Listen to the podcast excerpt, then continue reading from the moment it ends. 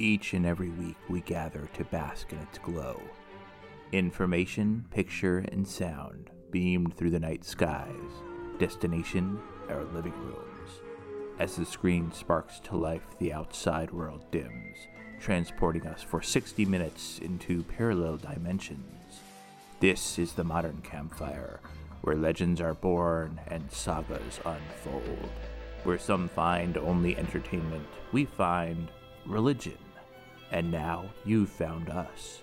And so we invite you too to join us as part of the Cult of the Cathode Ray. Welcome back, everyone, to Cult of the Cathode Ray. We are back to talk about Season 2, Episode 4 of The Walking Dead. This episode is entitled Cherokee Rose. And I am here with my favorite co-host, the lyrical wordsmith that he is, Zachary. How are you? Hello. I'm fantastic. I'm looking forward to talking about this episode because Season 2 is finally picking up and getting exciting. It is. Thank goodness. I was a little nervous that it was going to be slow forever, but thank goodness. Yeah. Got the By the way, back. Sorry to break in. Did you say your name at the top of this episode? Or did I surprise everyone? I don't know if you did. I don't think I did. Hello. I am Renee St. Aubin. How are you?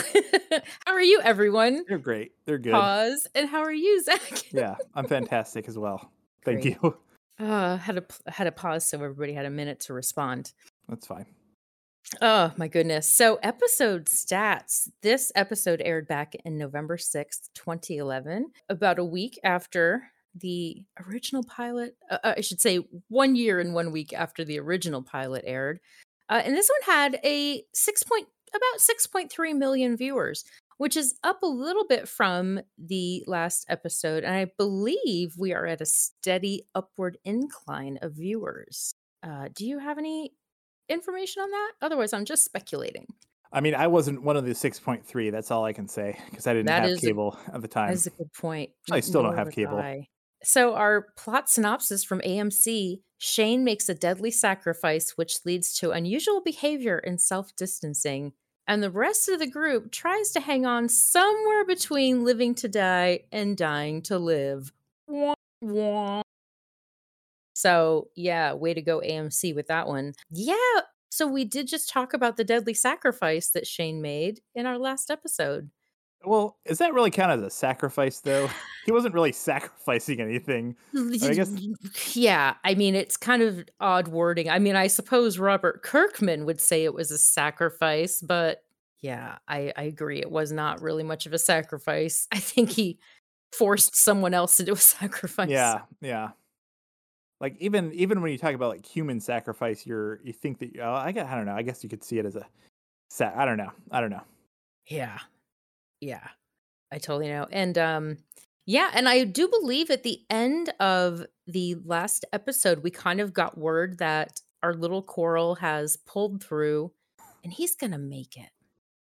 Thank God. I have to tell you, yeah, there was a scene in the middle of this episode where Rick and Coral are talking and he leans forward and he says, Coral. And I was like, oh, my God, it was perfect. Oh. I need to capture that moment because it was just perfect. That's the funny thing. We joke around about that all the time, but he really does. He really does say it like that. He does. It's really great. Oh my gosh. So speaking of Rick and Coral, do we want to get in here and just start talking about the living? Yeah, let's do it. All right. I'm dying to live and living to die or whatever. Yeah, it's kind of weird how that one works out. Yeah. So, you know, my only note here about Rick is just that his faith has been shooketh. That's about it. You know, conversation with Herschel, and he's just like, I'm not into it anymore. Thanks. Yeah. So a couple of notes on Rick. Yes. And this is going to be, man, I feel like I'm always picking on Rick, but I'm definitely going to pick on Rick some. So yeah, that conversation with Herschel, it kind of actually annoyed me though, because he was like talking about what a burden it is to be Rick Grimes, because he has like this line where he's like, oh, these people look to me for answers. And once again, I'm just like, I'm gonna, and this is kind of a, I guess, a broad complaint. And I know people are probably tired of hearing about it, but like, other than, like, I get it, he's a law enforcement officer, but other than that, like, why are people looking to him for answers? Again, we talked about the timeline. Like, most of these people just met this dude like a week ago. And they're like, there are people in this group that I feel like, why aren't they looking at Glenn for answers? Like, yeah. Glenn seems way more, I don't know. So, yeah, I was like, okay, Rick, yeah, I know you got the burden and it's tough. And then he, like, at the end, I think near the end of the episode, where he like puts his uniform away, and it's like, okay, buddy, you do that. Like, I've resigned from the force. Yeah. Like, okay, very symbolic buddy. Moment here.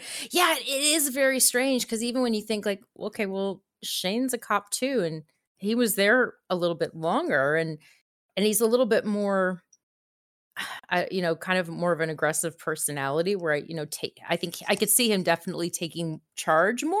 So it is awfully strange that everyone just kind of segued right to Rick. Yeah. Like, okay. And again, this is a very like broad complaint, and I'm not necessarily like saying the show's like, it doesn't necessarily affect my enjoyment of the show, but man, mm-hmm. I'm just like, yeah, this you know, generic white guy showed up, and we all knew we were safe because he's gonna have all the answers. Yes. He's the whitest one yet. Yeah. Let's follow him. He sort of looks like Jesus. Let's go. He does. Yeah, his hair was a little bit longer. Yeah. He definitely has a suffering complex, not persecution complex, but yeah. I don't know. So I thought that was kind of funny. I thought the whole scene was like, okay, yeah, big guy. Well, it's funny though too, because he's the one who's always like butting in and trying to give people advice. So it's like, maybe if you like kept your nose out of people's business, they would not bother you so much. So I don't know. Oh my gosh. Yeah. Cause he's like, I wish they wouldn't, but then he stands around and he's like, this is how we're going to do this. Yeah. Like, okay, Rick. Exactly. And it's like everything we've seen of like, okay, like Glenn has his head on straight. Obviously he's very resourceful. He's very smart. Sure, he was like a pizza delivery guy before this, but who cares, because he's obviously like done a great job of keeping people alive. Yeah. And then even like, I mean, I guess if I was in this group, I would kind of like, I wouldn't be sure about Daryl, because he's obviously been kind of like a jackass before this, but even at this point, like he seems to even, I don't know, he seems to be the sort of person who's actually like has his shit together almost better than Rick. So I don't know. Yeah, I would definitely, if I was, you know, looking for assistance on something, Daryl, I think, is definitely a person that I would go to. I mean, I could see myself going to any one of those people, Daryl or Glenn, Dale even. Yeah.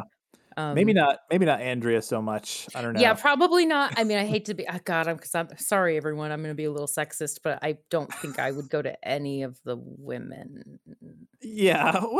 Well, you know, maybe Carol at some point. Right now, she's at some point. You know, yeah, she's if I needed a hug, I would go see Carol. Maybe I'd go see Carol to help her, you know, help her out.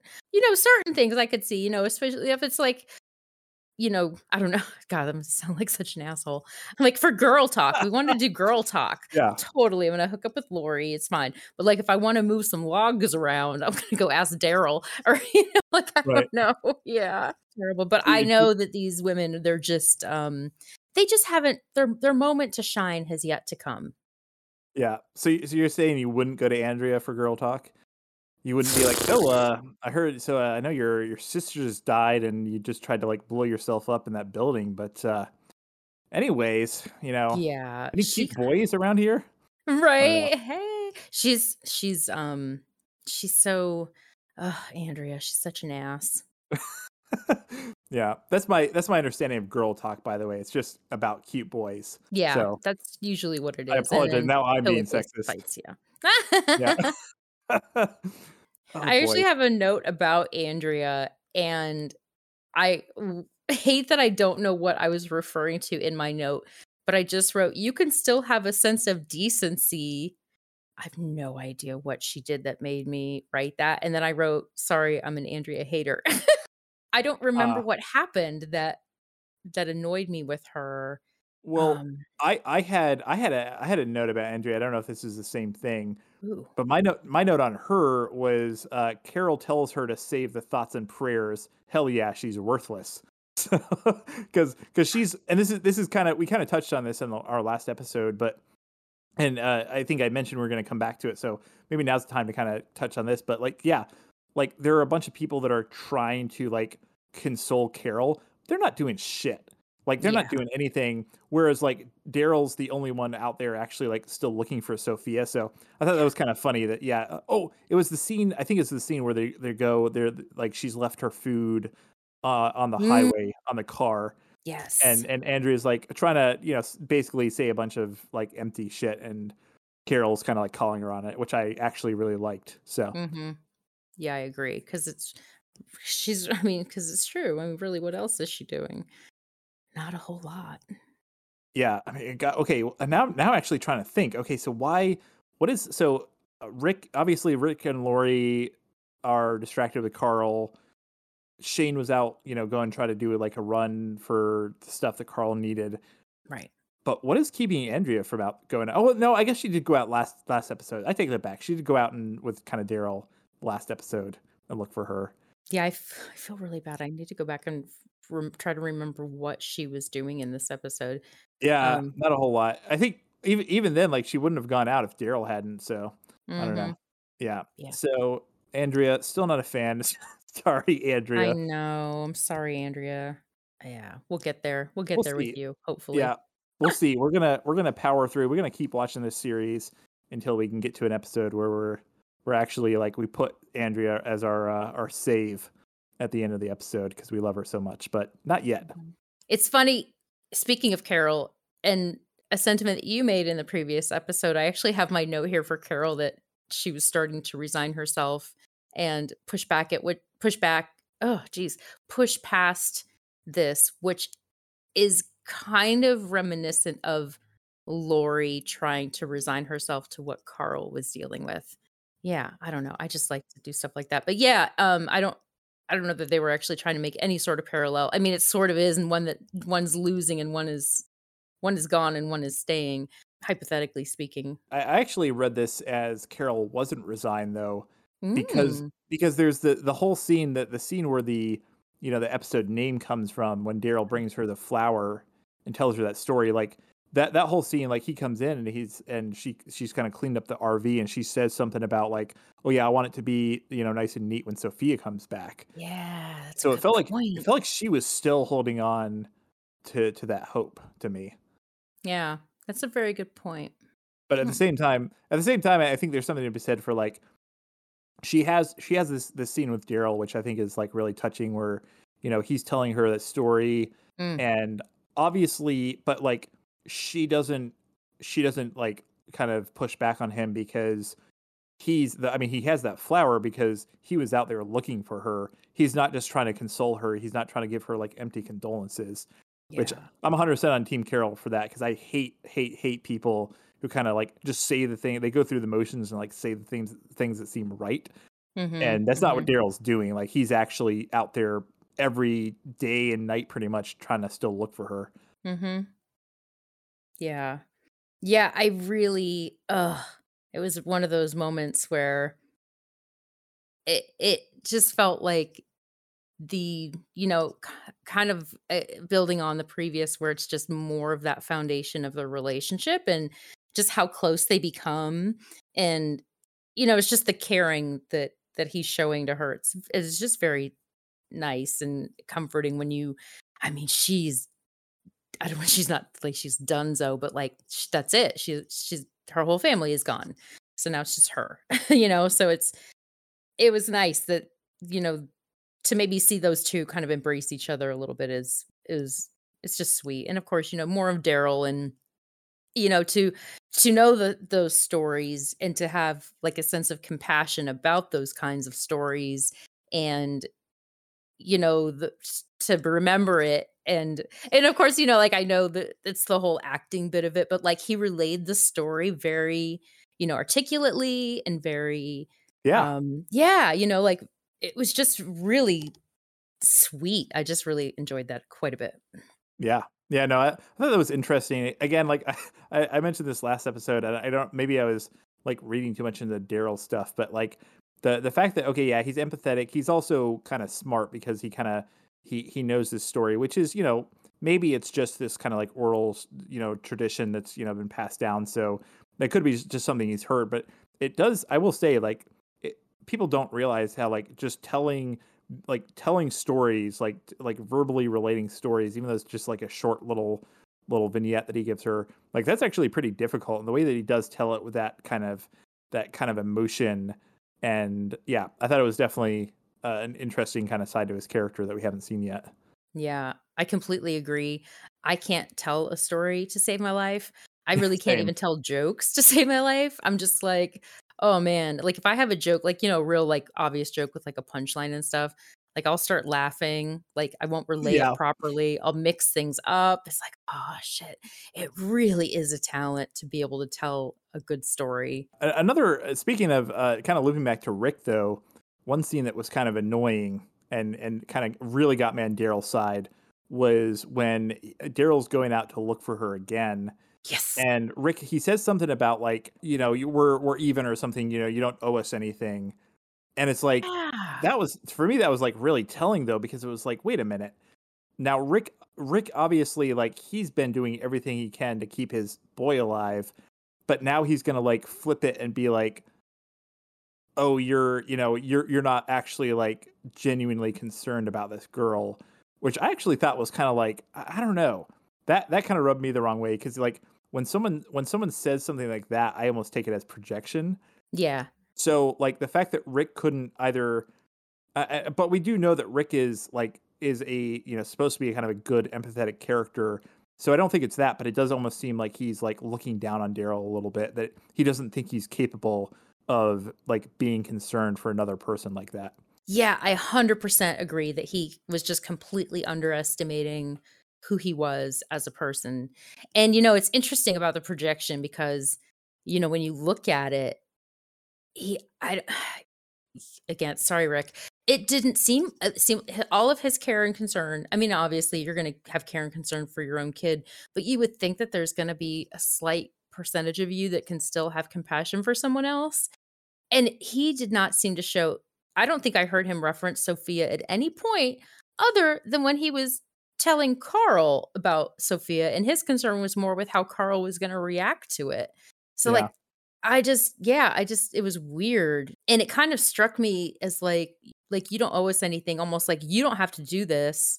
Like, it's fine. Like, well, why wouldn't you want someone to help look for this kid? Like, what? Yeah. Like if it was Carl, you would be like, thanks, man. I don't. Yeah, I was kind of like, "Damn, bro, you suck." Yeah, he's. I mean, yeah, especially since like at this point, I don't want to say Carl's like totally out of the woods, but he is, you know, to the point where it's not. He's not on death's door, yeah. So that's where you can kind of like start. Okay, well, now what's like the next thing I should be focusing on? Which does seem like it would be her and her, you know, missing, but I guess not. I guess I can't talk about this until another future episode. So, but I keep thinking about it. Ah. All right. Well, if it's an episode this season, I've actually, like, I haven't watched this season since it originally aired. So I've forgotten pretty much everything that happened. So it was just about Sophia. Oh, okay. Yeah. Okay. And it's funny you mentioned that because I keep forgetting things too. Like, you know, when Carl got shot, I was like, oh shit, I forgot I got shot. Yeah. That's the fun thing of rediscovering this season, the early seasons of the series, because there's a lot that I do remember, but there's also like a lot like that I've kind of totally forgotten. Like I did remember the thing about Shane, you know, shooting Otis, obviously. And I've kind of forgotten some of the minor like character stuff too. So it's kind of totally, it makes me really excited to like, get into future like series beyond The Walking Dead, where it's like, oh man, it's going to be really fun. Just because, you know, just seeing what, you know, you're remembering through this, like, oh, it's going to be so good. Yeah. Gosh. So let's see. Is there anyone you would like to segue into? I mean, since I mentioned him, we can kind of touch on Shane a little bit. I think the only note I had about him, or I guess I had two notes about him, which is like, obviously they're kind of building this memorial to Otis, and his wife, I guess, kind of asks him to say some words since he's the last one who saw him. And he makes up some story about him having this like heroic death. Mm-hmm. And I was like, I can't decide whether, I mean, I guess you basically have to do that. So it doesn't it's not that it makes him better, mm-hmm. but I don't know if it makes him worse. So I don't know. I was kind of debating that. And then also, like, it's funny though, because I think he's still kind of trying to rationalize killing Otis, because there's the scene where he's talking to Andrea, because she is, you know, trying to convince him to kind of teach her to shoot. And I didn't actually write, God, I wish I had written down the lines, but basically he's talking about how, you know, I think he said something about, you know, sometimes, you know, you have to do stuff you don't want to do or something, or there are people relying on you and you have to, you know, go to extremes to help them or something like that. But obviously rationalizing and trying to still kind of rationalize to himself what he did to, you know, in his mind, help save Carl. But, you know, as it was filmed in that episode, obviously, no, he's just killing Otis. So in my opinion. Yeah. I thought it was kind of like in his own mind, if he turned Otis into a hero, it would like almost absolve his guilt a little bit. Right. Yeah. Right. Like, oh, it's good now because, you know, I turned him into this person. I don't know. It was interesting though, and watching him tell that story back again was just like, damn you, John Bernthal. Yeah. It's like, you're so underrated. Yeah. I didn't think it was really funny though. Because I couldn't stop. Like, he's got all these like very kind of serious scenes in this episode. And then he's dressed in like Otis's like baggy coveralls. Oh my God. Like, oh my God. He looks like everything. They put him in that. Like, yeah, exactly. He looks like he's at like a high school production of A Mice and Men. And it's just like, I could not get over it. Oh, shit, and he's like Lenny. I could not get over it. That's amazing. It's so true. Yeah. Oh. So yeah, that was good. Yeah, those were the only notes I had about Shane. Yeah, that was my only note too, is just that it would maybe just make him feel better in his own way. Yeah. And I thought it was nice to kind of loop in on the funeral, that Herschel was, you know, had that proper funeral, and he's just trying to keep some sense of normalcy and just, you know, I don't know the word I'm trying to think of, but I guess a little humanity or something. Right. Yeah. Compared to what they were doing before, and how they were going to burn the bodies, and Glenn got all upset. And so, yeah, it's very interesting.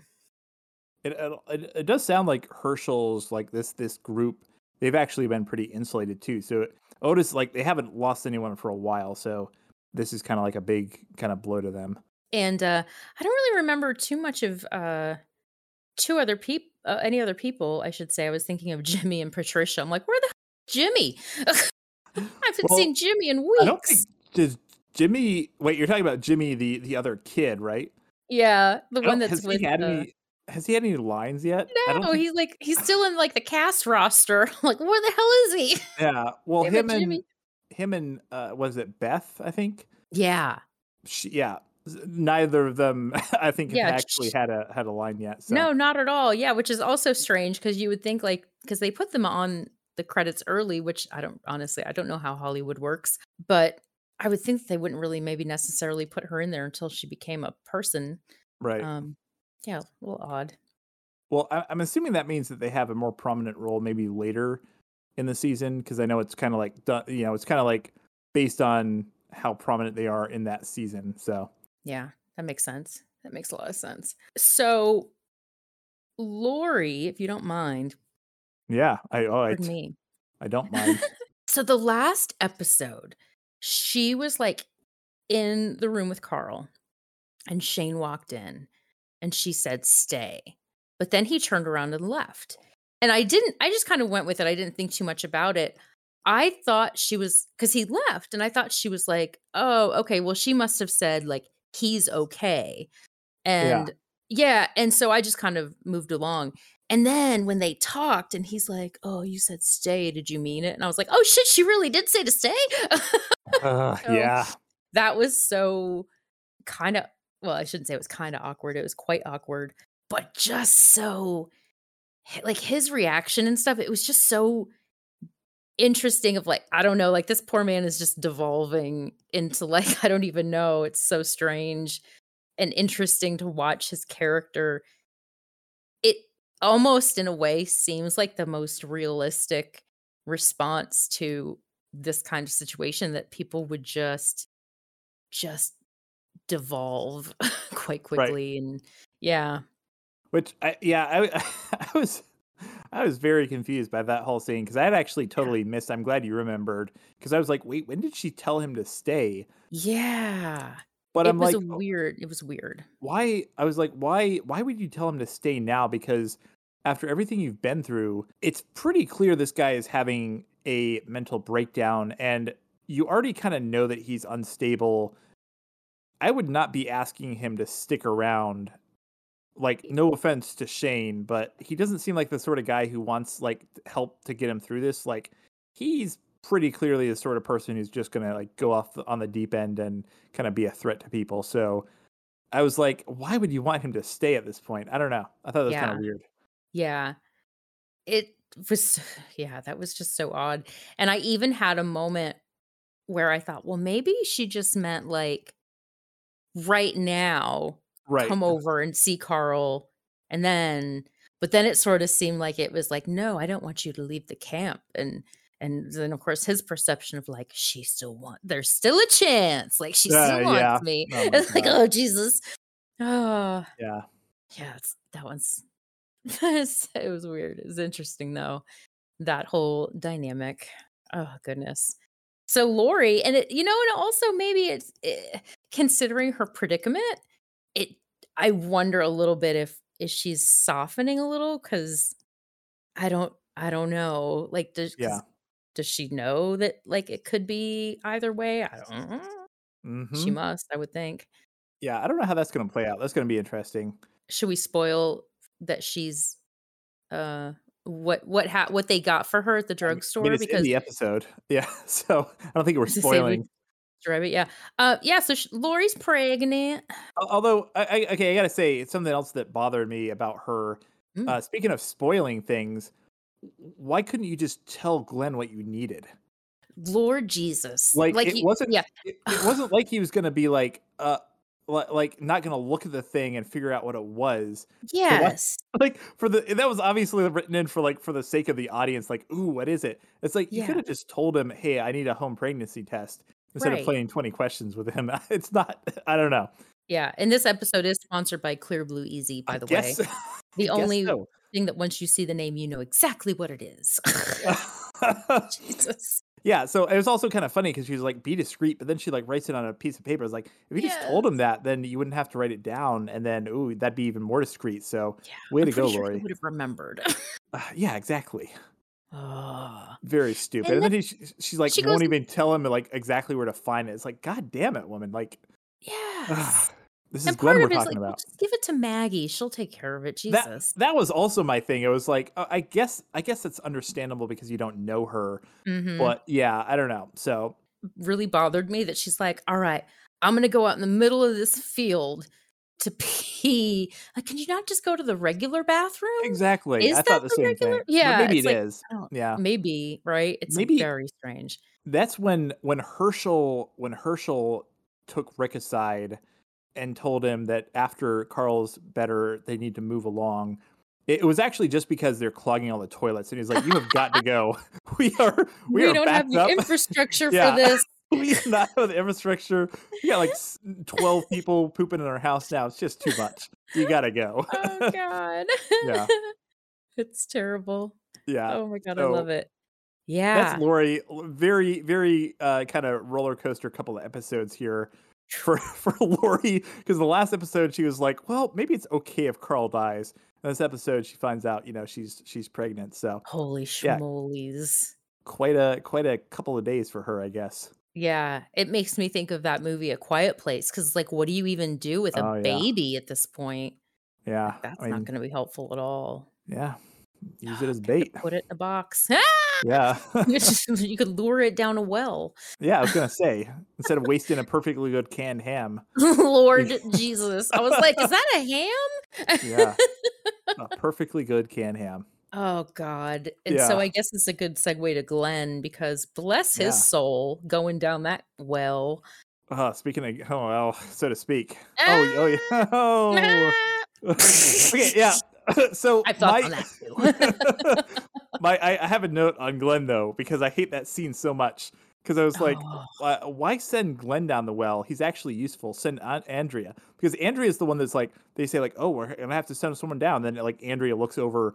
Like that scene should have been like everyone else looking at Andrea and be like, well, you're fucking useless. So why don't you go down and lasso this thing? Because Glenn's literally the most useful person on our entire group other than Daryl at this point. So yeah. And you're borderline suicidal anyway. Yeah, so I mean, exactly. If you're going to do it, at least do it for a useful purpose. Yeah. So kind of hated that.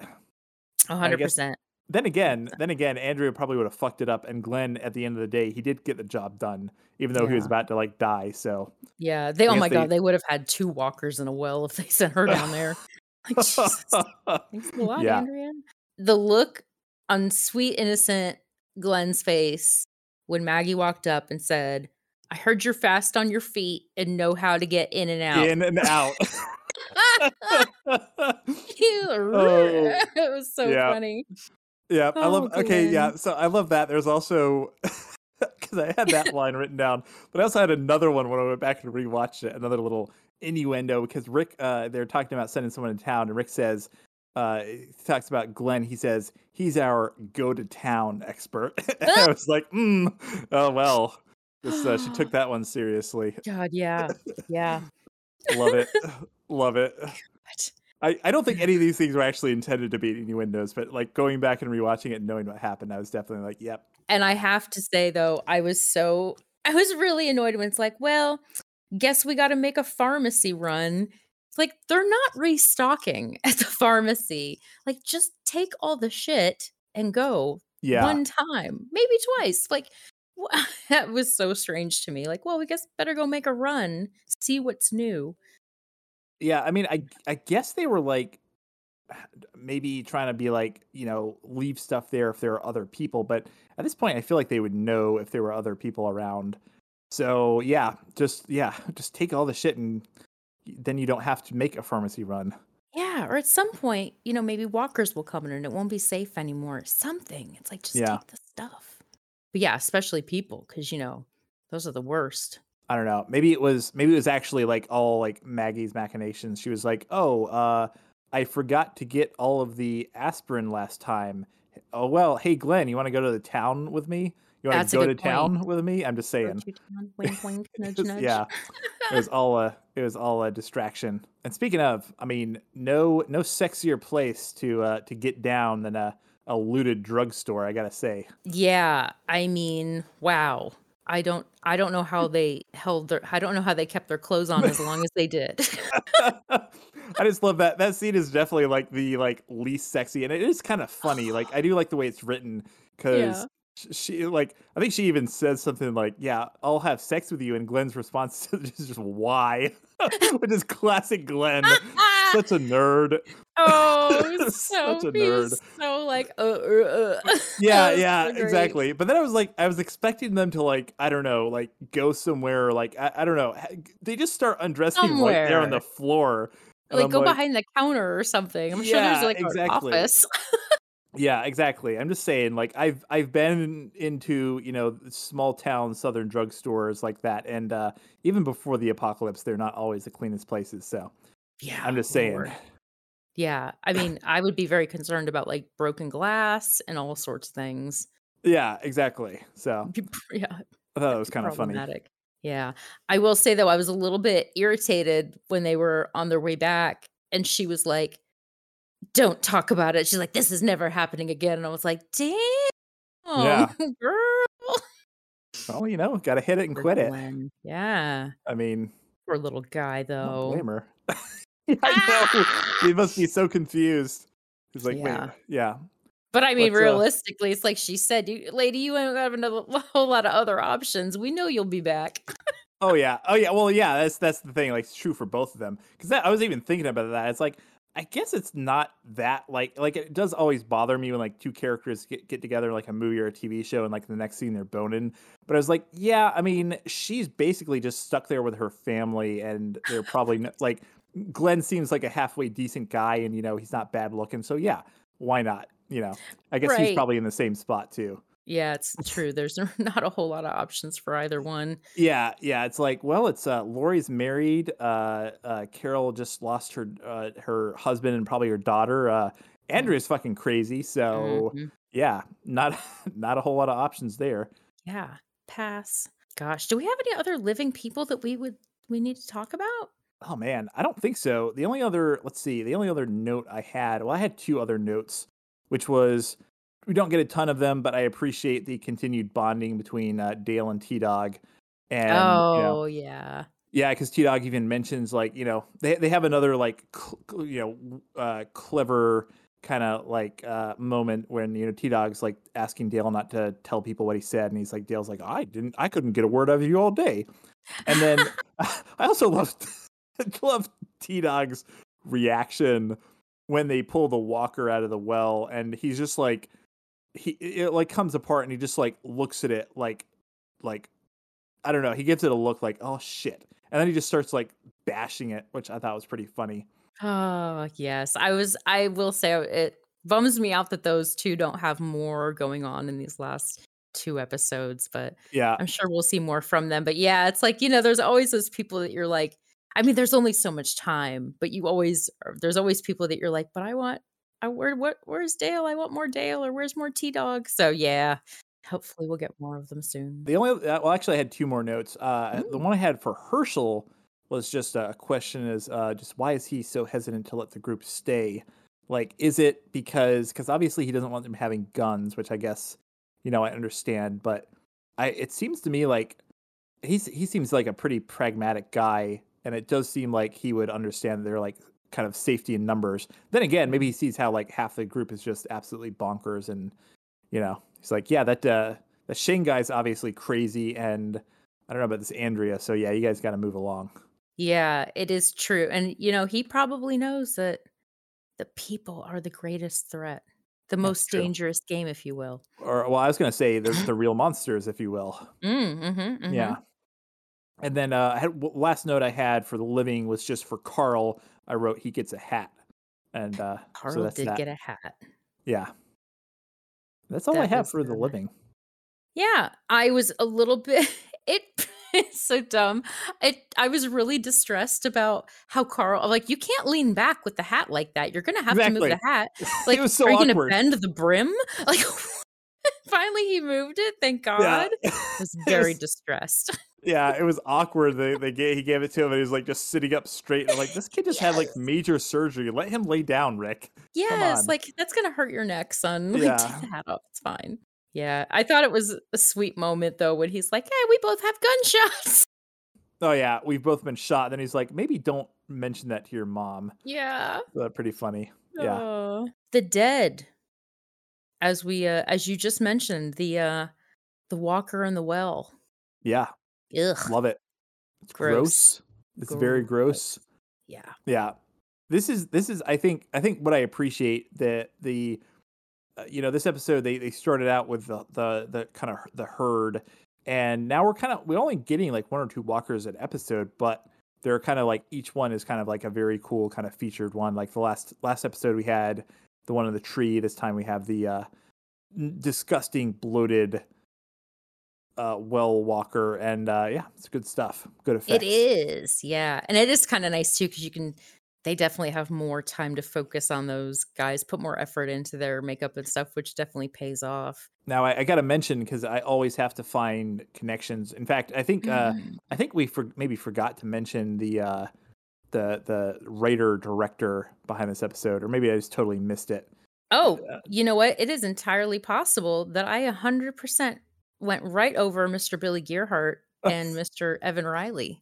No, yeah, that's fine. I actually the one of the reasons I mentioned it, or I wanted to bring it back up, was I thought it was kind of interesting. I'm assuming Billy Gearheart was actually a Frank Darabont pick before he got, you know, axed, because I was looking at his credits. Apparently, he was actually started out as a Steadicam operator, and he was the Steadicam operator on a little 2007 film called The Mist. So, yeah. So I'm guessing he was a Darabont a pick before Darabont got let go, but he still directed this episode. And then I also, but the reason I wanted to mention, speaking of credits, I always like to find, the Stephen King connection, obviously, because we started out with, talking about Darabont at the very beginning, who has a lot of Stephen King connections. But the walker that's in the well is played by Brian Hillard, who is apparently actually a special effects, like a makeup guy. And he was the creative director for Evolution Effects Studio for 2005's The Mangler Reborn, which is, of course, as everyone knows, the sequel to 1995's The Mangler, which was based on the Stephen King short story, The Mangler. So interesting.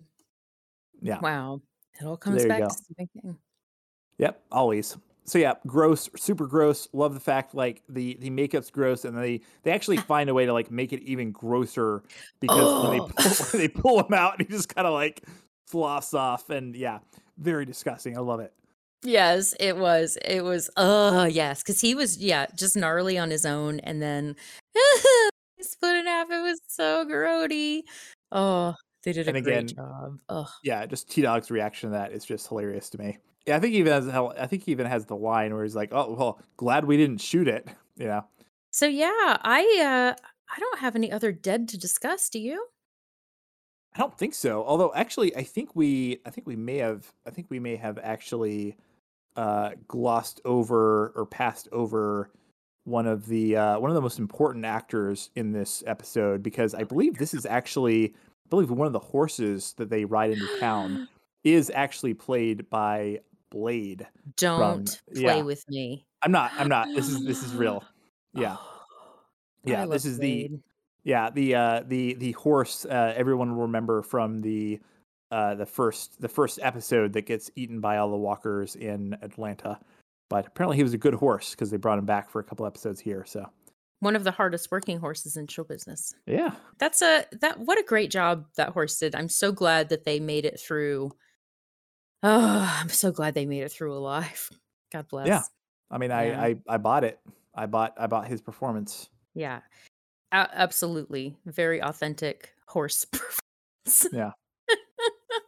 I mean, no canned ham. You did great. Yeah. I hope that was a stunt ham. Yeah. I think that's God. Yeah. I think that's a rule. I think that's a union rule. I have to use a stunt ham. I don't even it's probably just right, some big heavy silicone molded gross thing, and they probably had to put shit on it to make it all oily. I assumed and stuff. It was just a ham. You think it would probably be cheaper just to buy a damn ham. Yeah, exactly. They were probably they probably went to Greg Nicotero. They're like, "Okay, Greg, we need a canned ham," a scene where they're gonna lower the ham into the well, try to get the walker out. And he's like, "Well, I could build you a canned ham. It costs about $1,000, or you just go buy a canned ham for about $39.99. So you choose." And it's then true. The penny pinchers at AMC were like, "Oh, canned ham it is." So it's true, because how often do you refer back to the canned ham prop? Yeah, exactly. Oh God. Yeah. So yeah, I think we can actually move on. Oh, did you have something else? Speaking of props, though, there's one other thing I wanted to mention, because I think this is I can't remember if we talked about it on this podcast or the other one. I think it was this one. But I believe this episode actually sees an appearance by Smeat, because I think that is actually one of the things that Carol leaves for Sophia on the hood of the car. No way. Yeah. Yeah.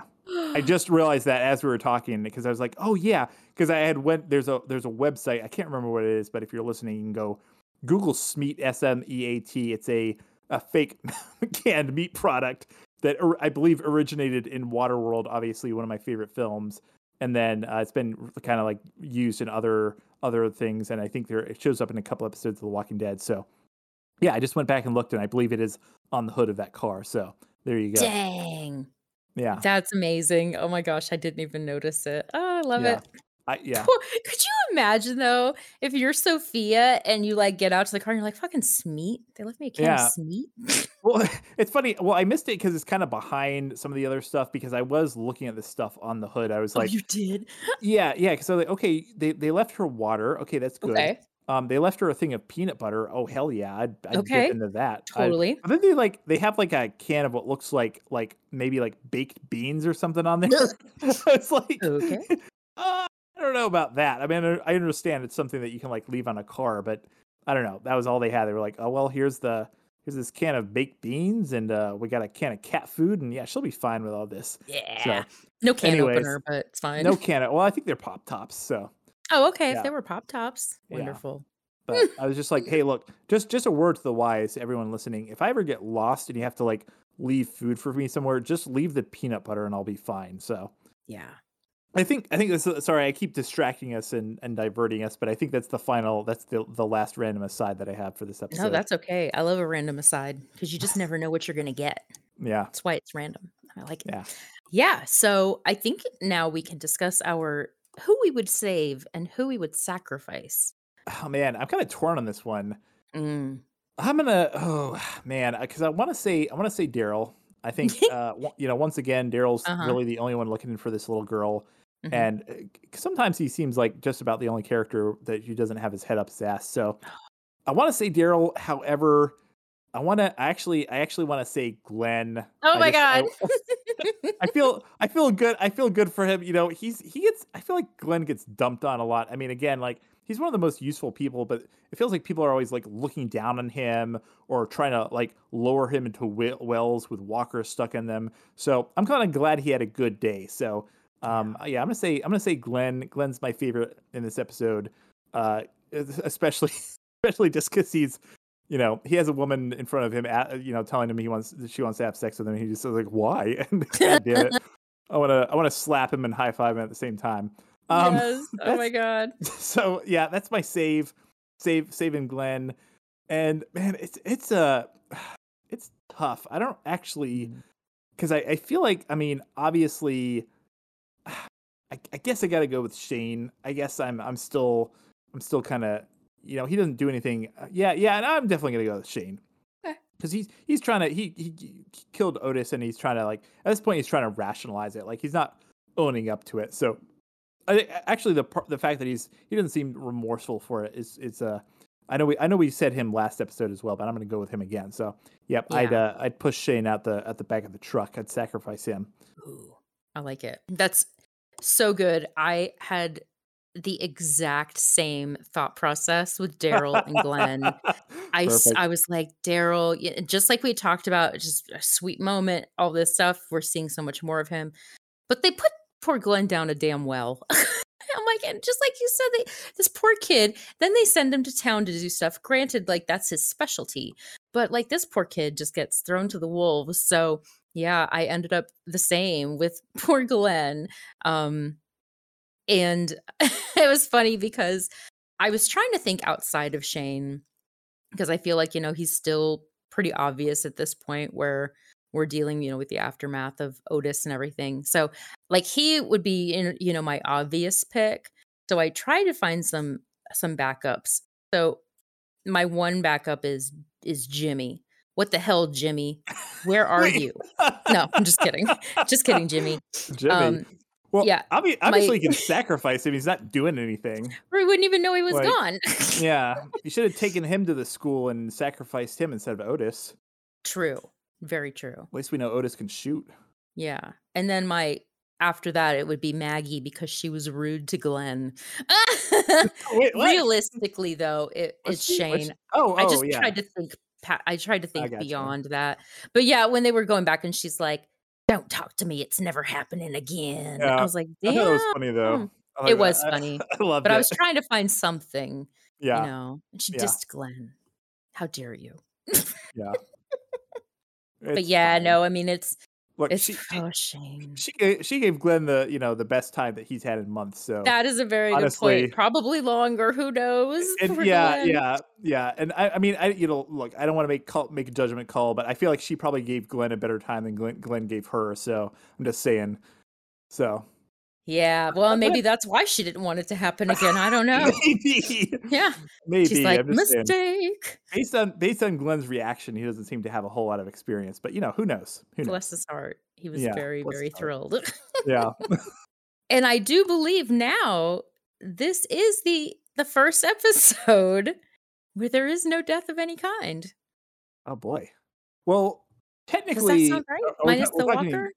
Yeah. I was going to say the Walker obviously gets it. Yeah. But I'm trying to think now. I mean, I think there's been other episodes where no one dies, though, right? You would think so. I don't know what this... And I'm thinking, and they mentioned confirmed fates as well. So maybe it's just nobody died, but like the last episode, aside from Otis, where she was like my stepmom and my stepbrother, like those are considered confirmed fates, which I don't think those really count, but they do. The trivia gods. Okay. Well, I'll allow it. Yeah. So, did you have any, were you able to find any fun facts or any other interesting notes on this episode? I was not. I didn't look too hard, admittedly, but no, I don't think I have any other fun facts. I mean, I guess, I don't like going off of IMDb. I like finding facts on my own, so I feel like it's kind of cheating, but I will say, I guess the one IMDb thing that was actually not really stupid, I guess, is the fact that the Cherokee Rose is the state flower of Georgia, which I didn't know, even though I've lived here for like 3 years. So no shit, right? Yeah. But I don't think I've ever even seen a Cherokee Rose. I don't think I have either. I did think it was interesting though that that piece goes on to say that it was introduced to the southeastern United States around 1790 and is considered an invasive species. Ooh, oh my god! Much like the walkers in The Walking Dead, maybe. Oh, I don't know. Oh my god! But maybe we're the real invasive species. I don't know. Yeah. Reading too much into that. Yeah. Yeah. So I guess that kind of wraps it up. So we can get to our final thoughts, our ranking. Oh, boy. Oh, man. Do you have an idea of what to rank this on?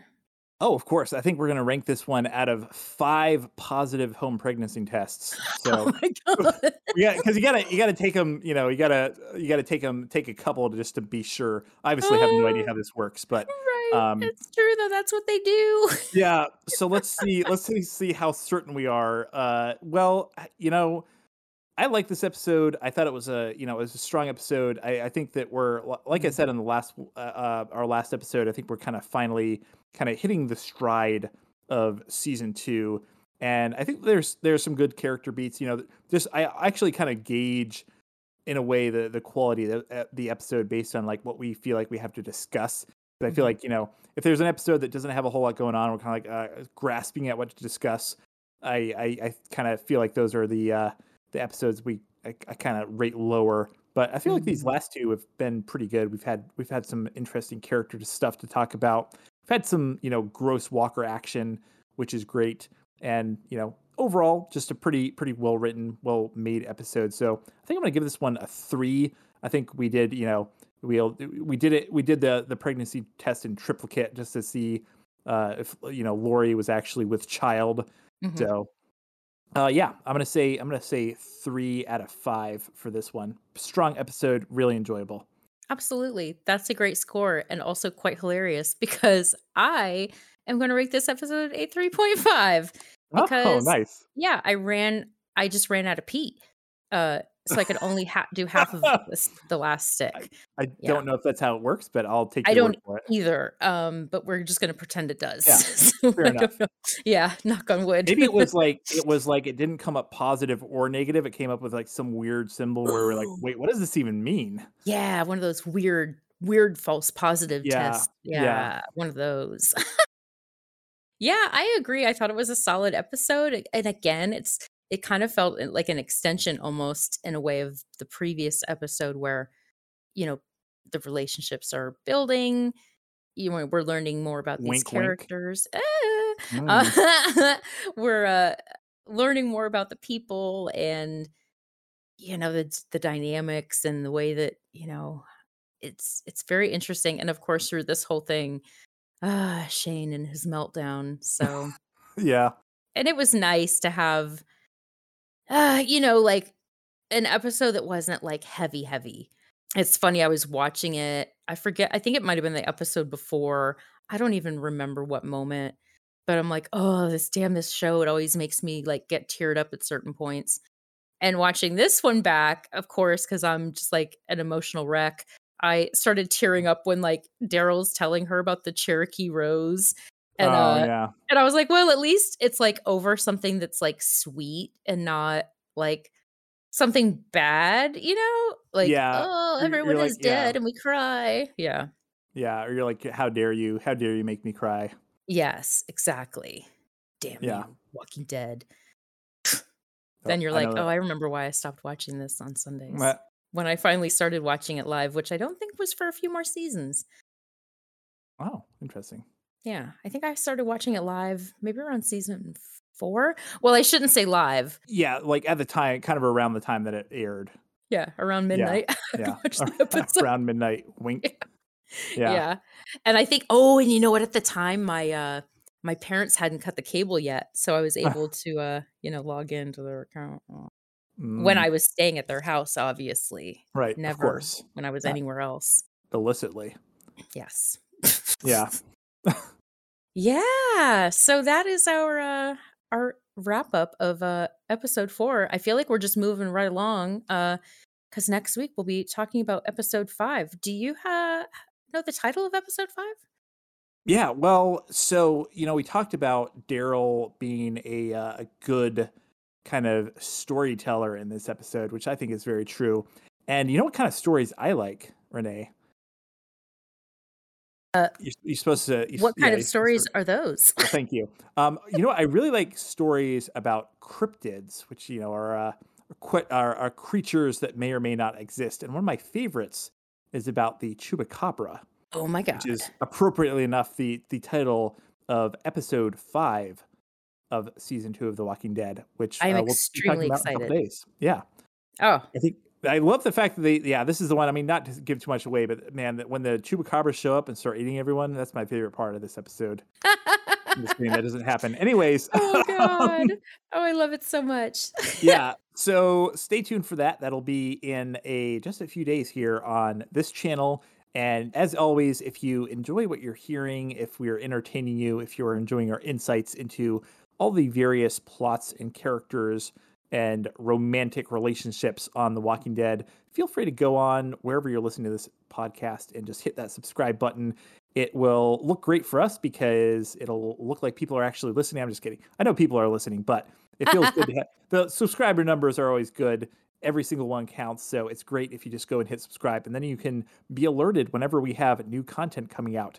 And if that's not enough, then you can also listen to Renee and I talk about something other than The Walking Dead, because you can also find us on the sister podcast of this one, which is The Video Store Junkies. It's all about movies. We kind of dedicate each episode to a different movie, and we go into great lengths to kind of discuss movies like we do TV shows on this one. So you can go to videostorejunkies.com, or if you are on your podcast thing right now, you can just look up Video Store Junkies and start listening to that. And also hit subscribe there as well, obviously. Obviously. So, so we will see you soon. Until then, just maybe look in the well before you start drinking that water. Boy, howdy. Yeah. Be careful. Yeah. Goodbye. Goodbye, America.